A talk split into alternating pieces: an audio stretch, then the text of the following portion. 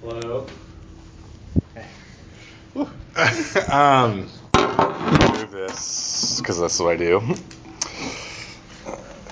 I just awkwardly adjust stands uh, for a long time. Anyway, how are we doing? It's kind of dark back there. You guys good okay? Uh, yeah. Jeremy just punched the night air. That's good. so I feel like that must be a good sign. Um, for those who don't know me, I'm Sid Druin. I'm the campus minister with RUF, Reformed University Fellowship. Um, and really, like RUF exists uh, as a Christian ministry to serve the campus and you all, wherever you are, and whoever you are. Uh, we mean that, and we just really want to be a place that doesn't serve one kind of scene on campus. We want to be a place that you can come from any personal background. Uh, we long to be a place that you can um, come from any scene on campus, that you can feel welcomed, and you can be a part of the community. Also, we just, even that means about Christianity. Like maybe you're not um, convinced, maybe you're unconvinced, maybe you wouldn't call yourself a believer, you're a spiritual skeptic. Wherever you are in that spectrum, we're really glad you're here. Um, and we just hope that you feel um, welcomed and encouraged. And I really just also want to say especially thanks uh, if you're new for taking the time to come. That means a lot, uh, especially this time of year. So, this semester we are looking at the life of Peter. We're looking at the um, a series in the life of Peter that I'm calling "Stumbling into a Run." Am I in the words again? Okay, I have this like now I'm like just paranoid because that happened one time. All right, focus, deep rest. That doesn't happen in the sprinkle room. There's no place like home. Okay, so um, Wizard of Oz. Okay, so um, basically we've been looking at this series I'm calling "Stumbling into a Run" about the life of Simon Peter. Uh, for the last several weeks and again tonight, we're looking at Simon Peter as sort of a uniquely personal view onto who Jesus is. Um, and then in the next few weeks, we're going to transition and look at Simon Peter as a, uh, a personal perspective on what Jesus' church is all about. Um, so we're going to kind of, obviously, Jesus will be part of that, but it'll be a slightly different move. We'll move from the first four books of the New Testament, the Gospels, into the book of Acts and some of the letters. Um, but I really, the part of my burden about doing the life of Peter is for us not to treat him like a two dimensional piece of glass, like a window or a lens. He was a real live human being who shares um, our same strengths and wallows with us in our weaknesses. That is, he stumbles and he runs, and often stumbles into a run, sometimes following after Jesus at a clip. And here's the point Jesus is, um, in his person and by his spirit to the church, Jesus loves Peter. And he loves people like Peter, us. He loves them as dear friends but also as reliable sources of rescue. And so tonight's passage, we're going to look at the book of John, chapter 21. And this will be our last look at the earthly relationship between Jesus and Peter, that person to person connection they had. Um, and it's a really beautiful goodbye in a lot of ways. Um, John 21 serves as the last uh, meeting between the two. But in other ways, it's actually a refreshing introduction to the way that Jesus is still at work through his people. Uh, he's still at work through people like Peter and through the church that Peter establishes. And so that's what we're looking at, and that's what we're up to. But before we go more deeply into John chapter 21, let's pray together, if you would.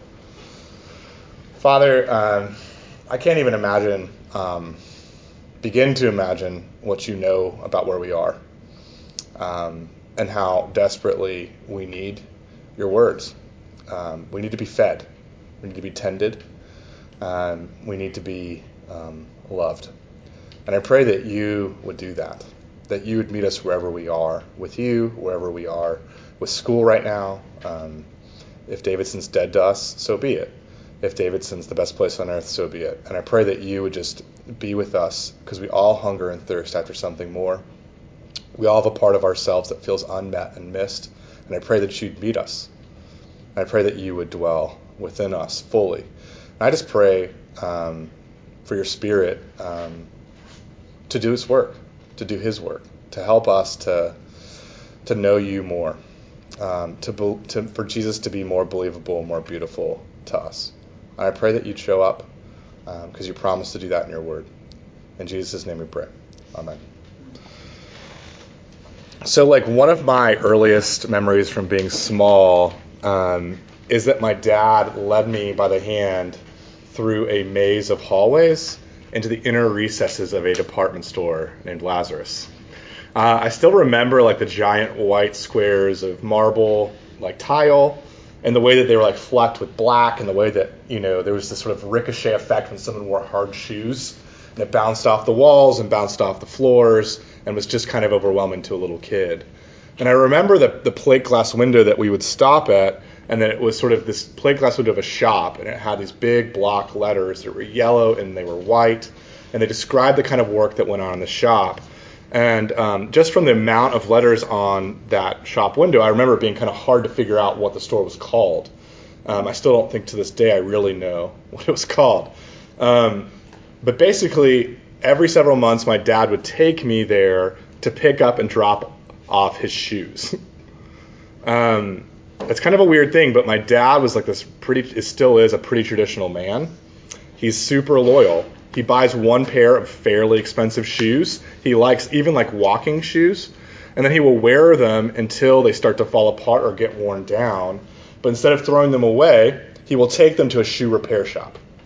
Okay? And he will get them resoled or reheeled or restitched or um, reshaped with new insoles. Like he does this regularly all the time. Uh, for instance, my dad owned this like pair of wingtip, black wingtips, that for decades he, he owned them. And he probably spent as much money restoring them, doing all the above repairs to them, than if he had bought a new pair of shoes. And I feel like really weird sharing that story because it's like not most of our experience. like it's not my experience. I mean, just last week I looked at my shoes and said they're getting a little worn. They don't really, they're not doing it for me. And I just went on Zappos and bought a new pair. And I was thinking I'm going to get rid of this pair and I'm going to go ahead and like, you know, give it away or throw it away. And that's what we do when we want new shoes. We just throw them away. Um, you know, you do the math. You go, what's what's the use of reheeling or resoling or refurbishing sneakers, for instance? Um, but then also just you kind of go, I don't even know where a shoe repair shop would be um, for most of us. But here's my argument. I would I would argue that what my dad, how my dad treats his shoes, is much more in line with the way God treats His creation than the way I than the way I treat my shoes. The way my dad treats his shoes looks like the way God treats His creation, His this world and His people. In the words of a theologian, Al Wolters, God does not make junk. God does not make junk, and God does not junk what He made. God does not make junk and he does not junk what he made. That is, God is careful, he's fond of what he's made, and therefore he desires to restore us. And this is like a really important to, point to make. Again, this is why it feels weird. We live in like this incredibly disposable society, right? Like I'm reaching for the tissues or the paper towels. Okay, I'm not reaching for the handkerchief or the hand towel. That's not what I do. We live in a very disposable age. Um, and we, I guess what I want to say is we see this preference, God's preference for and his inclination to restore in John chapter 21. I just want, remember last week we left Peter, if you were here, weeping bitterly. He had watched himself say and do the things that he had vowed before Jesus and himself and everyone watching that he would never, ever, ever do. He denied even knowing Jesus three separate times in public, the last time to Jesus' face.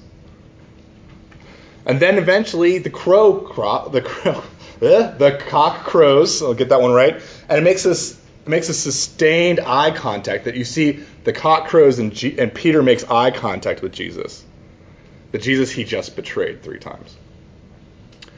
But here's what's so beautiful about John chapter 21. Jesus' words and his actions with Peter in our passage, just several days later, show us the way uh, that words like salvation don't mean like throwing me away and buying a new and improved and fairly cheap to make Sid 2.0. Okay? No, the way that Jesus deals with Peter in this passage deals with us when we start to fall apart or when we run out or we get worn down is much more like the shoe repairman than Zappos. And that's significant for us to see. God painstakingly cleans, resoles, restitches, reheals, reshapes us. And God does this work not so that we can sit on a display shelf, He does this work so we can get moving. He does this work so we can we can start doing the stopping and the walking, the skipping, the running, and the standing of ministry. So that's all very clever. But let me just put this in one sentence, okay? That's much less clever. Jesus restores us from the effects of our failures to love and to be loved. Jesus restores us from our from the effects of our failures to love and to be loved in order for us to love and to be loved better than new. So he's restoring us from our failures in love in order that we might love better than new. And that's what we're up to. That's what we're looking at. And we see this truth in John chapter 21, verses 1 through 17, and Jesus' restoration of Peter. There, Jesus uses these intentional actions, these intentional words to remind and recall Peter. Okay? And this process is accomplished in three overlapping movements. It's like this detailed description, a blueprint of a general way that Jesus operates, that he refurbishes the way he works with us. And so here are the three overlapping movements, and they're on your outline in your handout tonight. First, verses 1 through 14, Jesus restores us by old reminders of relationship. We're going to look at old reminders of relationship. Second, verses 9 through 17, Jesus restores us by old reminders of a wound. Okay, verses 15 through 17. Third and finally, Jesus restores us for a new call to wounded healing. So that's what we're up to. So we're looking at the ways that Jesus restores us by old reminders of relationship, an old wound, and then this way that he restores us, he refurbishes us for a new call to do some wounded healing. And let's begin at the beginning, and let's look at the first passage, verses 1 through 14, and the way that Jesus restores Peter by old reminders of a still present relationship in his life. Okay? That's what we're looking at. So if you look there with me at chapter 21 on your handout, I'd appreciate it. So if you look at the scene with me, you'll notice that the Sea of Tiberias, which is just another name for the Sea of Galilee, it's important to realize that this is not three days after Jesus' death and burial. I want it to be. Okay? I want it to be the first time they meet. It's just not. It's not the first, but the third time Jesus was revealed to his disciples after he was raised from the dead. That's what verse 14 tells us. I, for literary and thematic reasons, I just want this like restoration to work neatly. To happen the first time they make eye contact again, like in the movies, right? But it happens so messily and so historically, this third meeting, this like post resurrection time. And like I just so like before this, Peter has raced to an empty tomb. Jesus has shown up in their like hideaway living room in Jerusalem a few times already, walked through some doors, ate some boiled fish, uh, let Thomas touch his still open wounds. That's pretty gross. And like a bad Davidson breakup, Peter and Jesus have continued to see each other over and over again in the company of other people. And yet, things remained awkwardly unresolved between them. Is that every Davidson breakup? Okay, anyway, so so these less than straightforward encounters serve to propel us to our scene, right? The third resurrection appearance in Galilee is the is the one that Jesus promised immediately after he predicted Peter would deny him three times, right?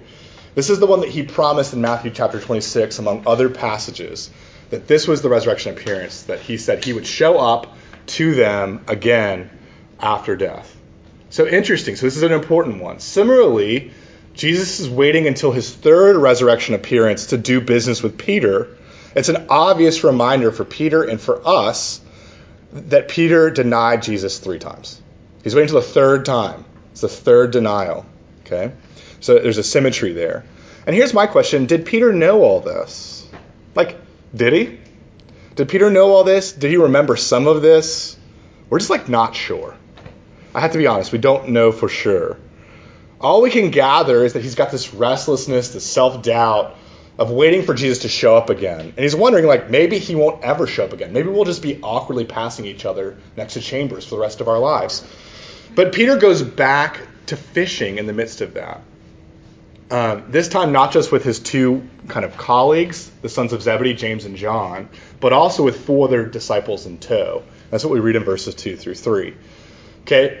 And look, I have to again confess, I'm not quite sure why Peter goes right back to his old way of life night fishing by torchlight with these like tapered, woven nets.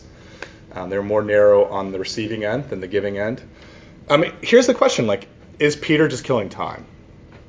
Right? Is he just waiting on Jesus? He's just trying to get through another night of waiting. Is that what he's up to? Or is he making the decisive decision to go back to where he came from pre Jesus? Is he trying to settle back down, make a living? Is he silently counting himself out of ministry and out of friendship with Jesus? Was that whole Jesus three year deal just like one more pie in the sky dreamer moment?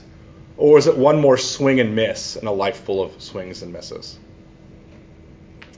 I tend to agree with like this commentator Dale Bruner. While Peter going back to fishing is certainly not evil, I don't think it is evil per se. It's like a gesture of giving up everything for nothing. And we see this repeated in the text. The word used for the amount of fish that they caught at night by themselves is the word nothing. Okay, that's how it's signified. But notice that the story doesn't end there. That would be a great story. Okay, like chapter, verse 3, we're done. End of New Testament. Um, but like, no, notice the story doesn't end there. With Peter and company, they don't. It doesn't end with us and them catching a, a fistful or a net full of nothing. Okay, verse five. The day was breaking. The reluctant, ultimately failed all-nighter in the Belt Computer Lab was finally over. Right? And Jesus performs yet another miracle, again in the form of bad advice and a huge catch of fish. Again, it's terrible advice just to go on the right side. Like they hadn't tried that all night. Okay? If you've been with us at all this semester, though, or you're just like fairly familiar with Peter's story in the Bible, this scene should be ringing all sort of service bells in the memory bank of your mind. You should be like, ding, ding, ding, I got it. Something's going on in the back here. Because this is just like what happened when Jesus met Peter for the second time. The first time he called him to be a fisher of men and not a fisherman. In Luke chapter 5. So, like, they're doing the exact same process at dawn. Jesus giving bad fishing advice. A huge full of net, net full of fish. Okay? And so John, the beloved disciple first, then Peter recognize the similarities. It's the Lord, they cry out, right? And Peter, nearly naked, covers himself in the worst swimming wardrobe ever, like a giant flowing robe that just t- takes on water, and he kicks it 100 meter freestyle style all the way towards Jesus and the shore. You see, like Peter longs to see, he longs to be near to Jesus. But you know, it's so interesting because he's been near Jesus a bunch of times. Like, what changed? Why is it not so awkward anymore? Because the dawn and the miraculous catch in the midst of a hesitant two steps backward that dawn, that miraculous catch, did what two resurrection appearances couldn't for Peter. Jesus reminded Peter they're still good. They're still all good. Their friendship has never failed as far as Jesus is concerned. It's not been a failure for him. It's to the point that Jesus intentionally reenacts Peter's call to follow him on purpose to show him that he's still part of the team and he seals the deal with a bread and fish meal by the seashore, verses 9 through 13. A meal that again rang a lot of service bells in the memory bank, because guess what? It's a lot, like the Last Supper, and it's a lot like the many times that Jesus fed thousands of people on hillsides fish and bread, miraculously produced. Like, do you see how contagiously good news this is for me and for you? It's a, it's a news that makes me just want to swim for it. Okay? Why? There are things that we have all said, that we've all done, that we've all thought, that we think have earned us a spiritual demotion. like, this is why my, my prayer life stinks. This is why he feels so far away.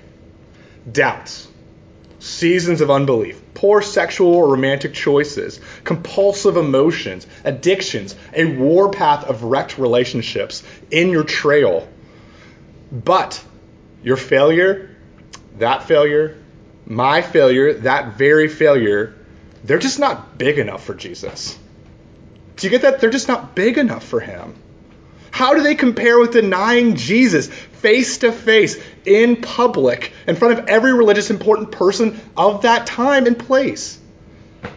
I mean, does it get any worse than betrayal? I mean, that's the reasons that we cut people off. That's why we say people are dead to us. like, look, Dante even thought it didn't get worse than betrayal, right? Where, who's, what's reserved? What people are reserved for the innermost circle of concentric circles of hell?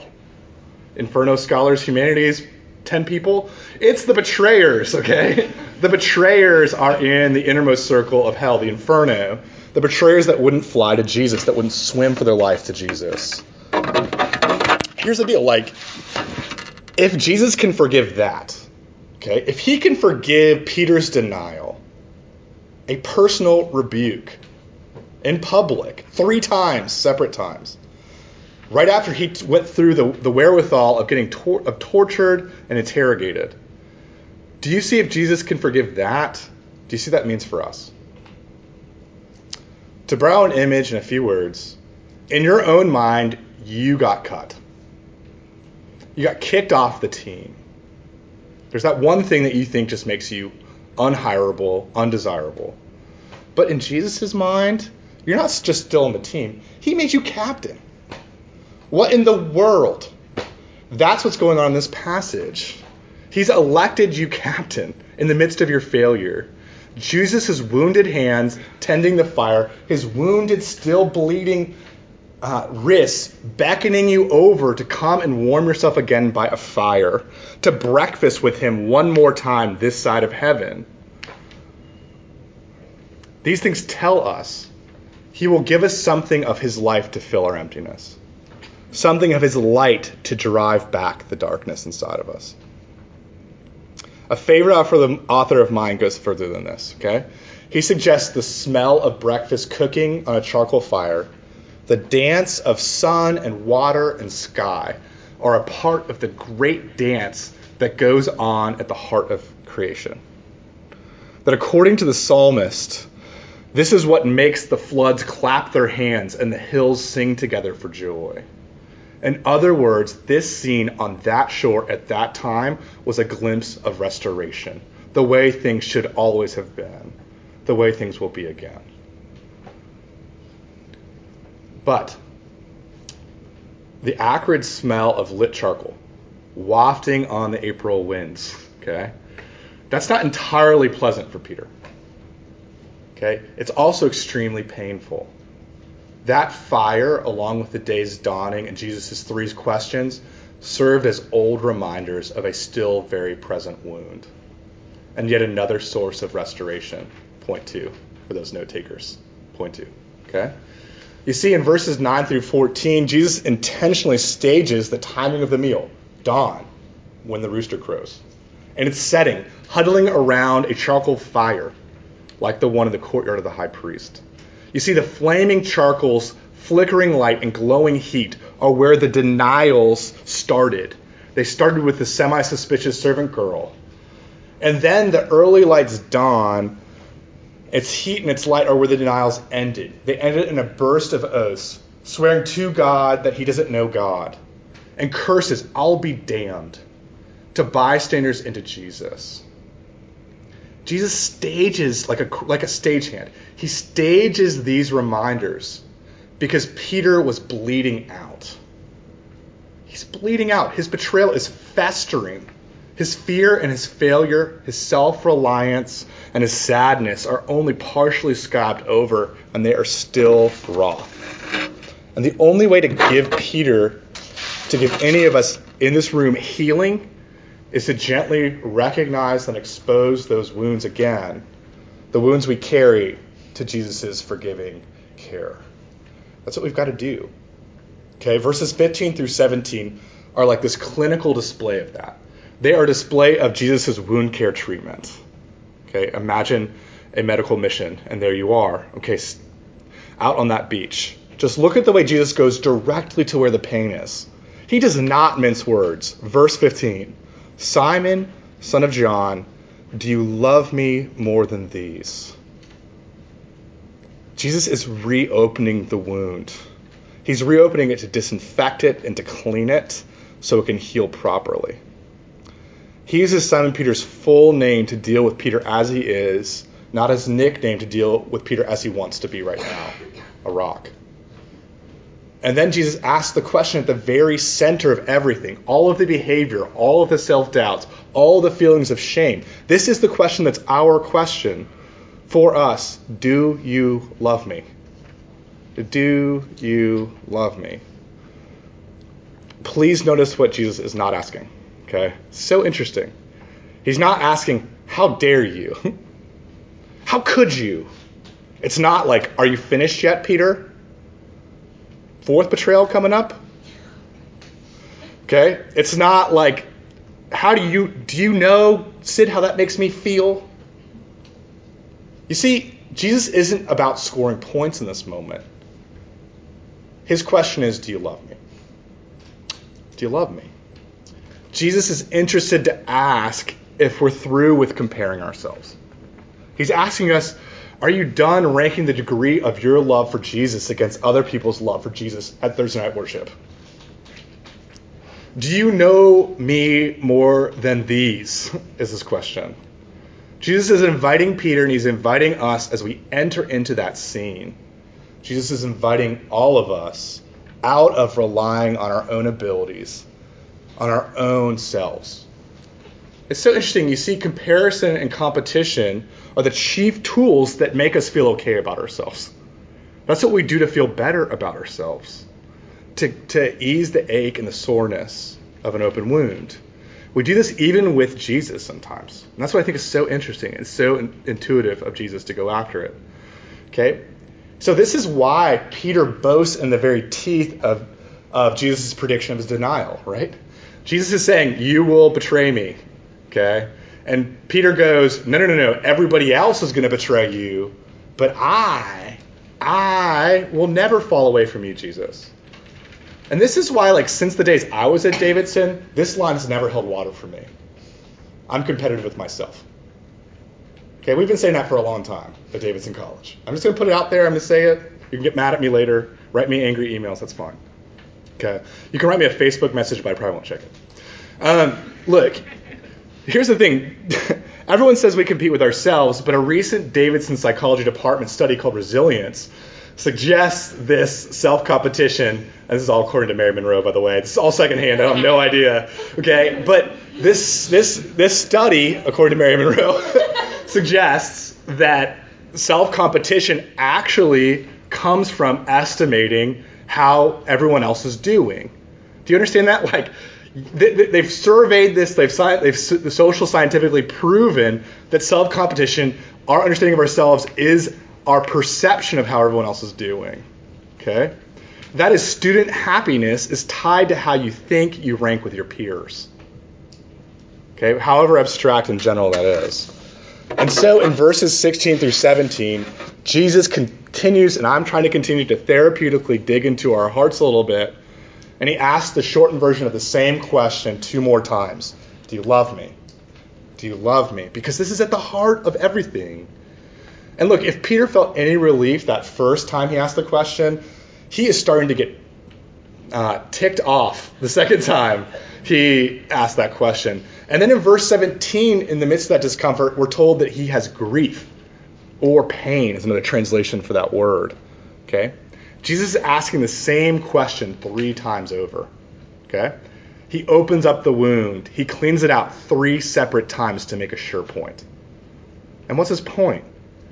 That Peter knows he's forgiven for all three denials. Not one, not two, but three.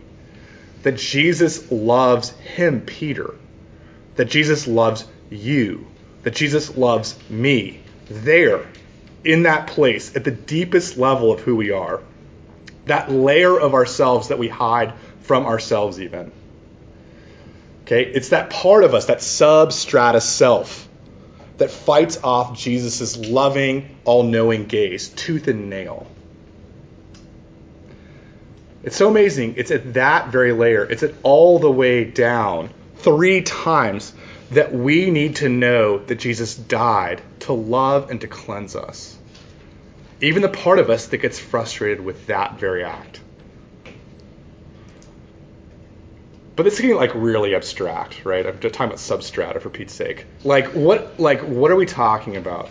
Okay, very abstract, very quickly. So I'd like to kind of make a detour and ground some of Jesus' sometimes painful restoration of Peter into a parallel story. Okay, this might feel less real at first, but it has to do with Aslan the lion and Eustace the boy, and C.S. Lewis's Voyage of the Dawn Treader. Okay, I reread this. I read the series for the first time in the spring. Confession. Okay, but many of you are probably familiar with the story. I wasn't until the spring. But Eustace is an annoying cousin of Lucy and Edmund. Okay, you guys know the story. Um, he gets transported to this fantasy land of Narnia. Okay, and they meet meet up with Prince Caspian mid voyage. They're island hopping in the Eastern Ocean. Okay, doing their uh, voyage of the dawn treading thing. Okay. I've always thought that was a. Anyway, um, just to highlight things a bit for us, Eustace is this rude boy. He's snobbish, he's a spoiled sport, he's very selfish. So much so that he runs off by himself on this one island and he discovers and then hoards dragon's treasure to the point where he falls asleep on it and transforms into a dragon. Okay? And at first he thinks there's going to be a quick fix to this, this will go away, but he doesn't change back, and then he gets desperate, he starts flying around. He's got this, this armband on his arm that really hurts. It's really tragic. Um, but then, you know, finally, Aslan the lion, who stands in for Jesus in these stories, comes on the scene. Aslan leads Eustace to a pool of water where he tells him to undress, then enter the water. And Eustace realizes that Aslan is asking him to cast off his skin like a snake. And so he scratches and he claws at himself, and he removes first one layer of skin, then another layer of sin through introspection, through self examination, through self maintenance, and then a third final layer falls to the ground. And Eustace thinks, I'm free. He looks down at this pool of water, and he still sees a dragon looking up at him. And there's this lengthy pause. Then Aslan the lion comes to him and says, You're going to have to let me do it. You're going to have to let me do it. And this is what Eustace says at this moment to Edmund, his cousin. A detail I'm going to return to later, perhaps the reason I'm using this story first. Eustace tells Edmund, I was afraid of his claws. I can tell you, but I was pretty nearly desperate at this point. So I just lay flat down on my back and I let him go at it. The very first tear he made was so deep that I thought it had gone right into my heart. And when he began pulling the skin off, it hurt worse than anything I've ever felt. The only thing that made me able to bear it, the only thing that made me able to bear it, it was just the pleasure of feeling the skin peel off. Well, he peeled the beastly stuff right off, just as I thought I'd done myself the other three times, only those times hadn't really hurt. And there it was lying on the grass, only so much thicker and darker and more knobbly looking than the others had been. And then he caught hold of me and he threw me into the water. And it stung like anything, but only for a moment. After that, it became perfectly delicious. And then I saw why. I'd turn into a boy again. C.S. Lewis like just captures this so well, the painful pleasure of restoration, as well as a key fact of restoration. Jesus has to do the work. Jesus has to do the work. We can't do our own wound care. We can't forgive ourselves deep enough. We need Jesus to strip us and forgive us, to forgive even our attempts at self help without Him. But as great as all of this restoration is, as great as the reminders of the present wound and the still present relationship are, Jesus does all of this restoration work in Peter's life, in our lives, so that he might call us out into a new calling. He does it for a purpose, so that we might live out of a new calling, to be wounded healers. And this is our third and final, and of course, brief point. Okay? Verses 15 through 17 again. Okay, Jesus asks the same question with variations to Peter. Peter gives that, that question, by the way, do you love me? We said that before. Then Peter responds with the same answer with variations, which is basically, uh, Jesus, Lord, you know that I love you. You know everything. You know that I love you. Okay? And then it's like this pointed, humbling call and response. And after each call and response, Peter gives this pointed, humbling command.